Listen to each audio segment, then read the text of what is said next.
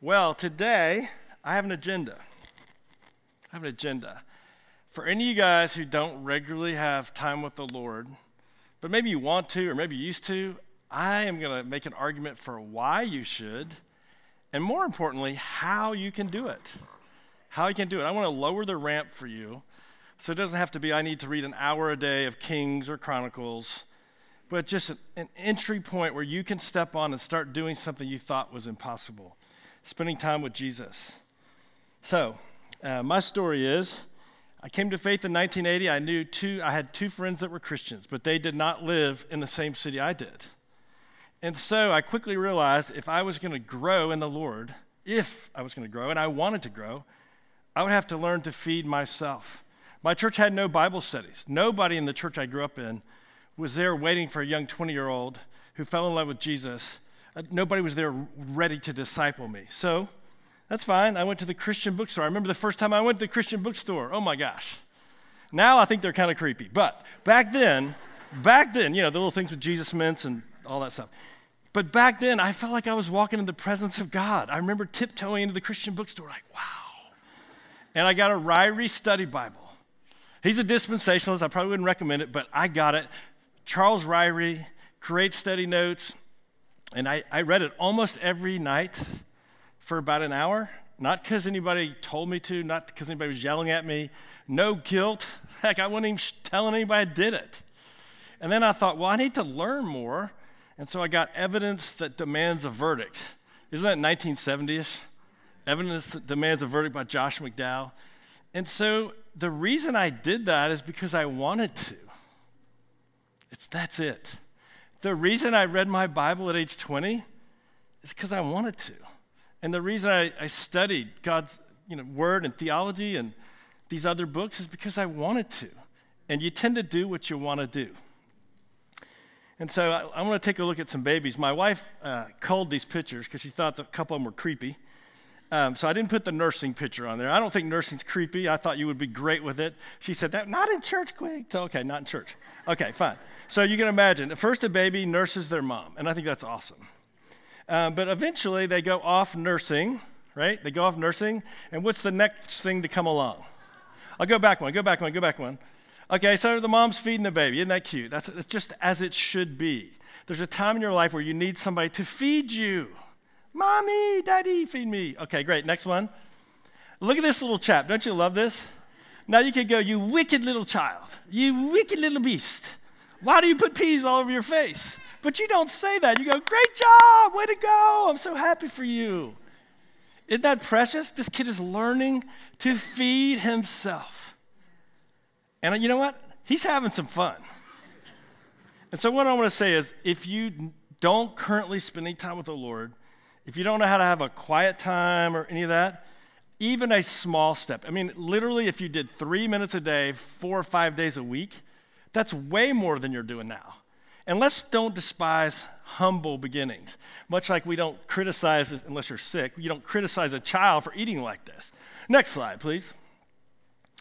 Okay, this is weird. I, I admit it.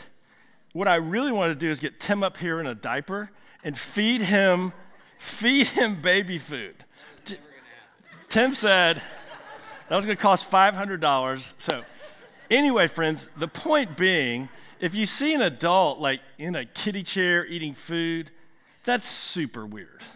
It's super unhealthy. Would you not say that, like there's something wrong here? Turns out this guy was trying to get um, Social Security benefits, and he did. Okay, but it's just weird. Would you agree it's weird? If you see an adult doing that, that's weird. Okay. So I think if you see those pictures, you know, if you can imagine a child nursing, a child being fed by his or her mom, a child trying to learn to be a self feeder and have peas everywhere, versus the adult in diapers having mommy feed him. That's just strange.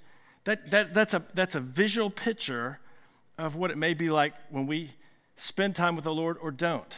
Do you have somebody that feeds you? There's a time when you're beginning your walk with Jesus that you need somebody to feed you. I get it. Uh, but as pretty quickly, as you start to grow in Christ, you want to feed yourself. I mean, Tim and I can only give so much. If you're here every Sunday, which most people are not, but if you're here every Sunday, great, you get 20 minutes in a sermon, you get about 45 minutes in adult teaching, either in his class or in the newcomers class. But that's not enough. That's like Tim and I are taking a piece of steak, a la Saturday Night Live, Charlie's Steakhouse. We're, we're taking a piece of steak, we're chewing it up, and we're feeding it to you. And that's precious. And it's needful. But if that's all you get, you're getting ripped off. You're getting so ripped off. I love this the picture of the next guy, he's learning to become a self feeder. Let's go there. From Hebrews, it says, For though by this time you ought to be teachers, you need someone to teach you the basic principles and oracles of God. You need milk, not solid food. And that's what, that's what the writer of the Hebrews was saying. And I, I would say for a lot of us, you need milk. We can start where we can start. Don't ever yell or shame or berate somebody because they're not there yet. Just invite them to the party. Now, why should we, why should we want to become a self feeder? Well, because scripture makes it clear there's blessings. There's blessings. I mean, who wants to always be eating food that Tim has digested or I've digested? You know, we've chewed up, we've masticated. Okay, big word, masticated. But do you always want to be dependent on us? I don't think so. And so Psalm 1 says, Blessed is the man who walks not in the counsel of the wicked, nor stands in the way of sinners, nor sits in the seat of scoffers. His delight is in the law of the Lord, and on God's law he meditates day and night. He will be like a tree planted by streams of water that yields its fruit in season and its leaf does not wither. In all that he does, he prospers. Do you see the picture painted in Psalm 1? Blessed is the man. I remember maybe 20 years ago, we had Shelly Prado, who was a young life leader. She was all of 23. And it was kind of like Youth Sunday, and she was giving the sermon or the message and she did Psalm 1, and her message was, Be the tree. Isn't that amazing you remember a sermon from that long ago? But she's painting the picture that the psalmist did. It's like, if you want to be blessed, if you want to have deep roots, if you don't want to wither, then you got to spend time with the Lord, meditating on His Word. It's not that you have to, it's that you get to. And you'll be blessed in all that you do, you're going to prosper. And so, according to Psalm 1, we all have a choice. Like, you're special, all right? Everybody gets a trophy. You're special. You're special. And because you're special, you have a choice in life. You can choose to prosper and be blessed, or to wither. Wither or prosper. Prosper or wither.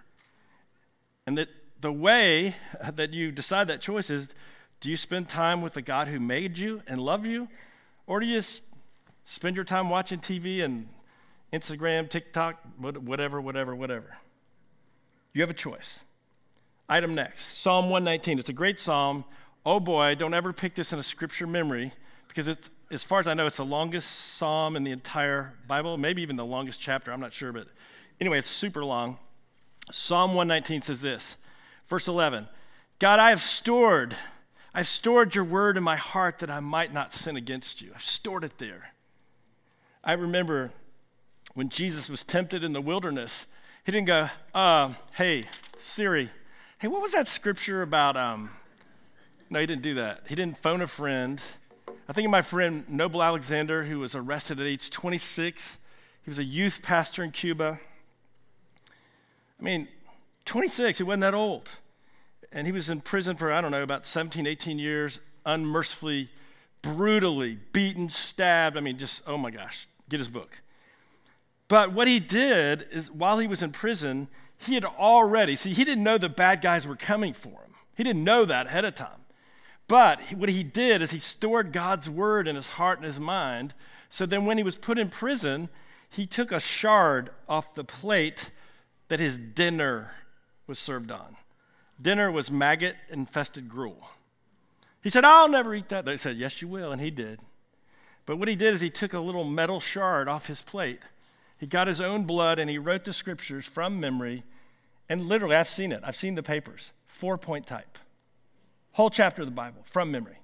He, he drilled out bars of soap. He, he rolled up the little scroll. He stuck it down in there, put more soap there, passed it to the next guy who opened it up. He read the scriptures, passed it to another guy. 236 people came to Jesus. I've stored your word in my heart. And Psalm 19 goes on, I will meditate on your precepts. Oh, God, I'm going to fix my eyes on your ways. I will delight in your statutes. I will not forget your word. And so we do want to be in the daily feeding process, putting God's word in our heart and our mind. Matthew 4, Jesus says this Man does not live by bread alone. Really? I thought so. I love anybody here love to eat? I never like to tell you to raise your hand, but if you like seriously love to eat, right? Okay. But the Lord says, I have food you know not of. Food is awesome. I'm a foodie. Man, let's let's do it.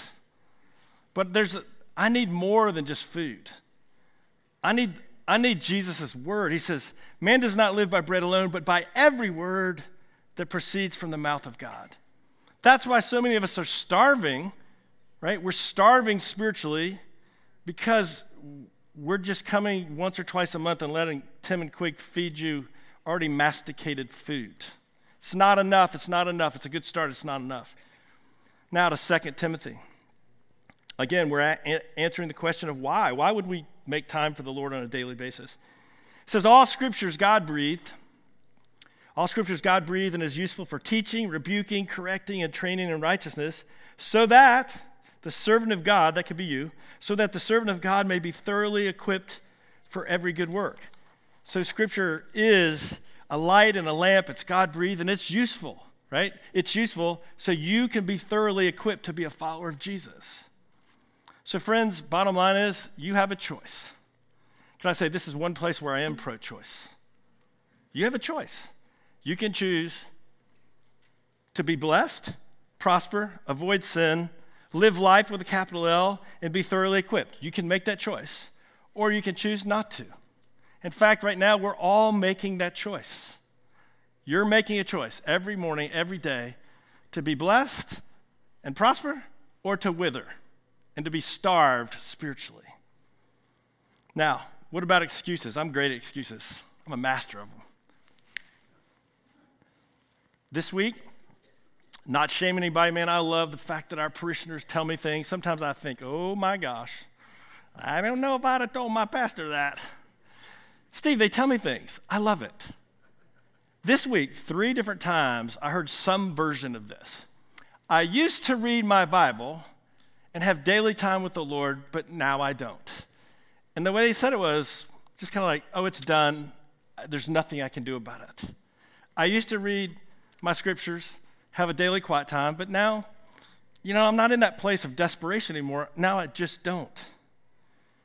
And, friends, what I want to tell you is um, that's spiritual starvation. You're setting yourself up to be tossed by every wind of doctrine. The Bible says we're tossed to and fro. But God wants us to be established in His Word, equipped in Him. And so Maybe if you're new at this, you think, gosh, one guy actually said this this week. He goes, I need to do better. And I'm thinking, oh man, don't even start that way. I need, right?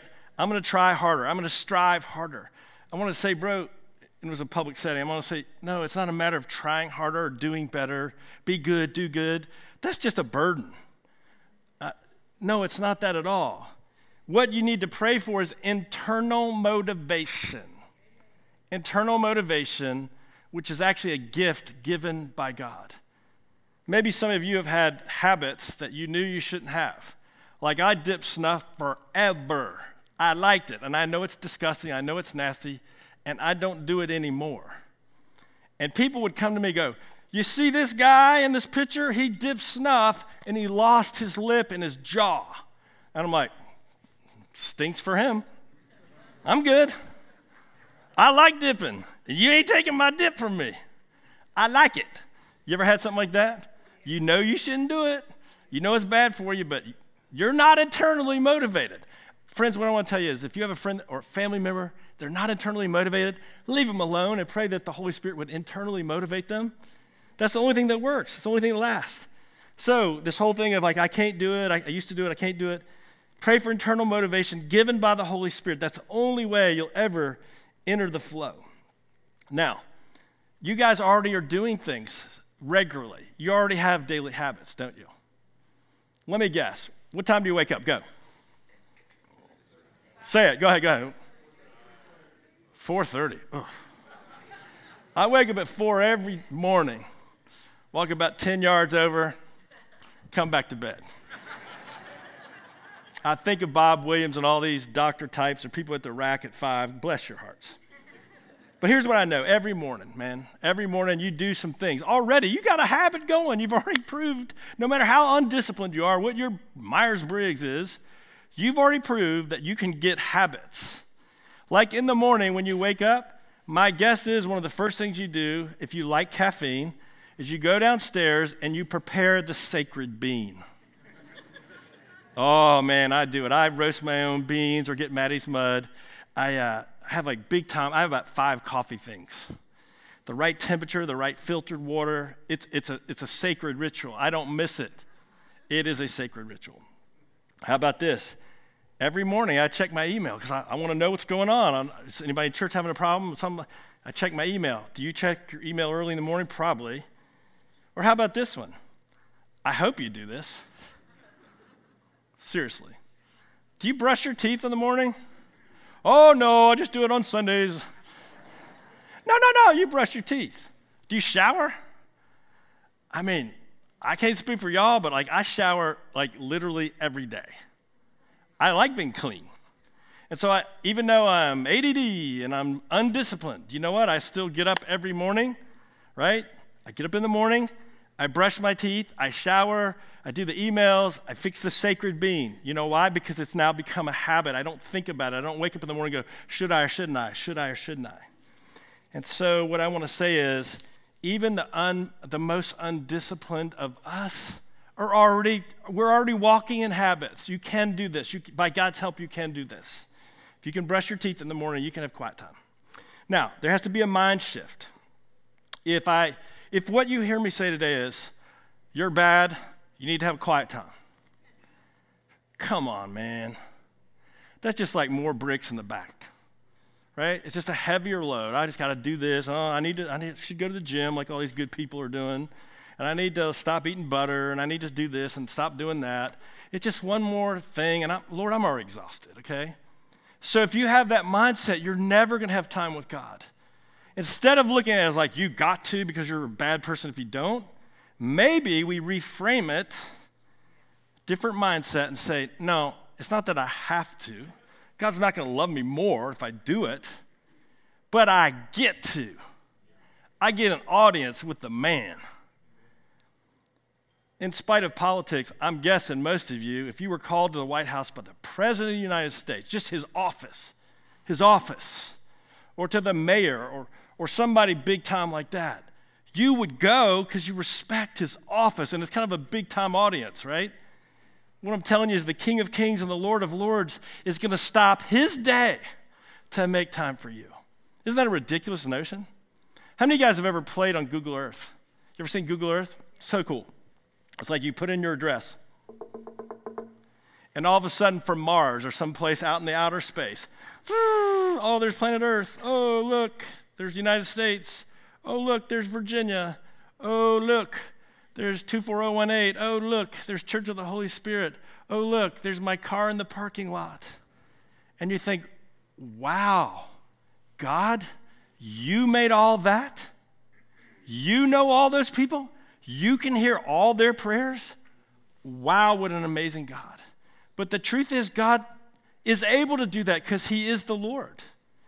I've never once gone to a quiet time where God wasn't there.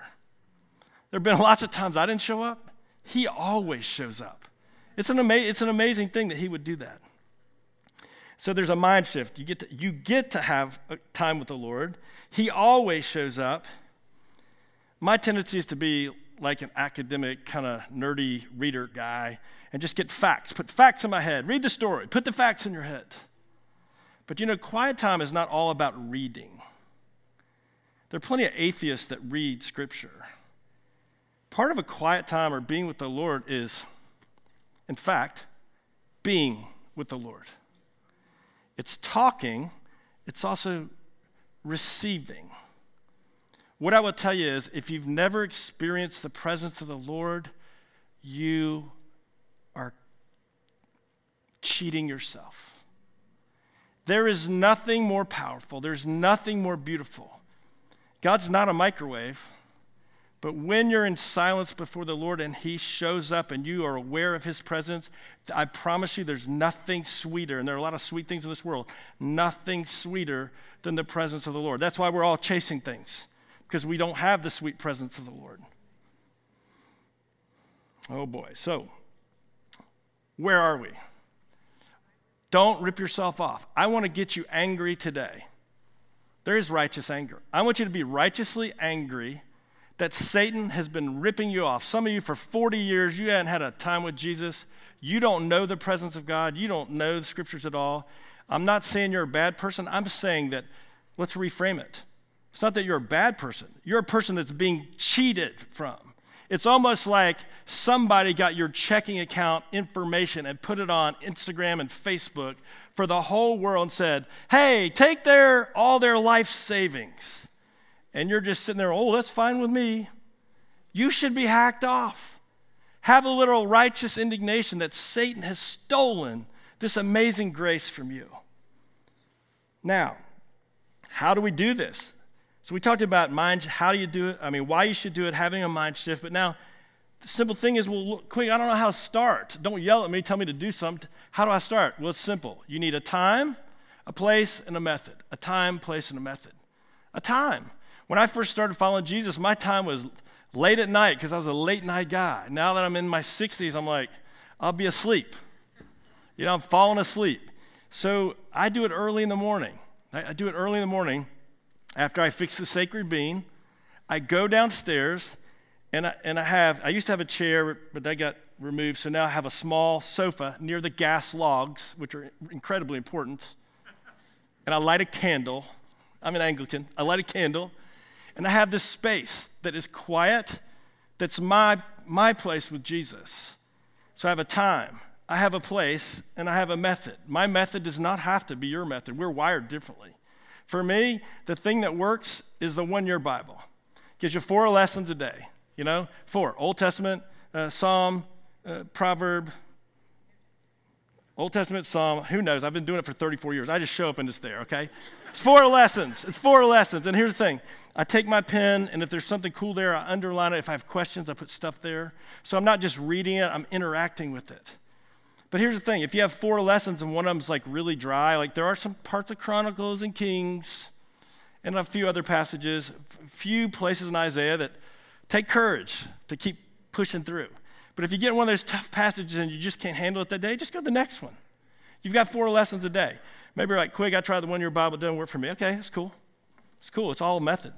Maybe you could do a proverb and a psalm a day. Maybe you could do one chapter. I would suggest the New Testament first. Do one chapter a day. There's a method, Wayne Cordeiro from Hawaii is an amazing pastor. He, he, he teaches his people to soap. Soap. You like soap, don't you? So, soap is one, read the scripture. Even if it's a little passage, you read it, and he, he actually encourages you to write the passage out. Because there's something about not just seeing it, but actually doing it. It's kind of kines, kinesthetic learning, right? So you, you read it, you write it down. That's the scripture. That's S. O is you make observations. What is the Lord saying in this little passage? Like, what truths are in there? What nuggets could we mine from this passage?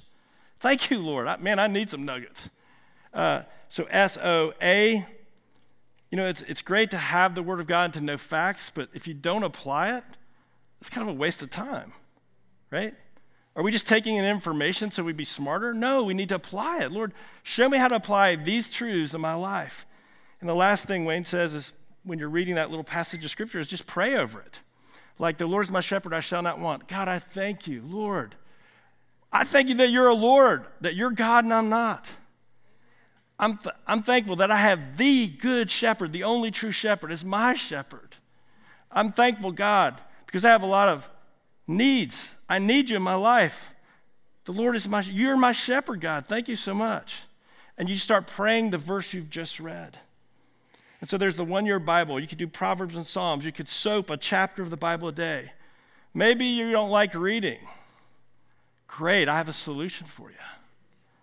This kind of really cool, you know, what do they call those guys in East Nashville? those little cool guys. He, uh, he does this thing called the Daily Audio Bible. You can push that button and it'll read to you in the most cool East Nashville hipster voice. Okay? Uh, the other one is use an app. You can use U YouVersion, you can use the Daily Office app, you can play worship hymns and songs. Now, what I would tell you is don't, don't promise today, Quig, I'm gonna read an hour a day. Don't do that. Baby steps, baby food. Let's say we're gonna do four to five minutes a day, five days a week for starters. But what you'll find out is once you start doing it, you'll want more. You'll be internally motivated, you'll want more. And so don't despise humble beginnings. Friends, I want to tell you this I'm scattered, I'm undisciplined, I'm lazy, and I am super busy. By God's grace, He has given internal motivation. If He can do it for me, I promise you, He can do it for you. If you would ask Him, Lord, would you give me this motivation? Yes, it's a time, it's a place, it's a method, but really what you need to pray for is internal motivation. God, that I would know you and I would be in your presence. I can't live as a Christian without this. We'll end here. John 15 says this As the branch cannot bear fruit by itself unless it abides in the vine, neither can you unless you abide in me. Jesus said, I am the vine, you are the branches. Whoever abides in me and I in him, it is he that bears much fruit. And apart from me, you can do nothing. I'm so serious about wanting you guys to have this gift of grace that I actually will publish my cell number. And if you need help figuring out a method, the time and the place is up to you, but if you need help figuring out a method, call me, text me. I will make time in my schedule to teach you the things that I've learned or Tim's here, or Brian's here, or Barbara's here, or another Christian friend. It's that important. Get mad from what Satan has stolen from you. Dive in to the presence of the Lord. In the Father, and the Son, and the Holy Spirit. Amen.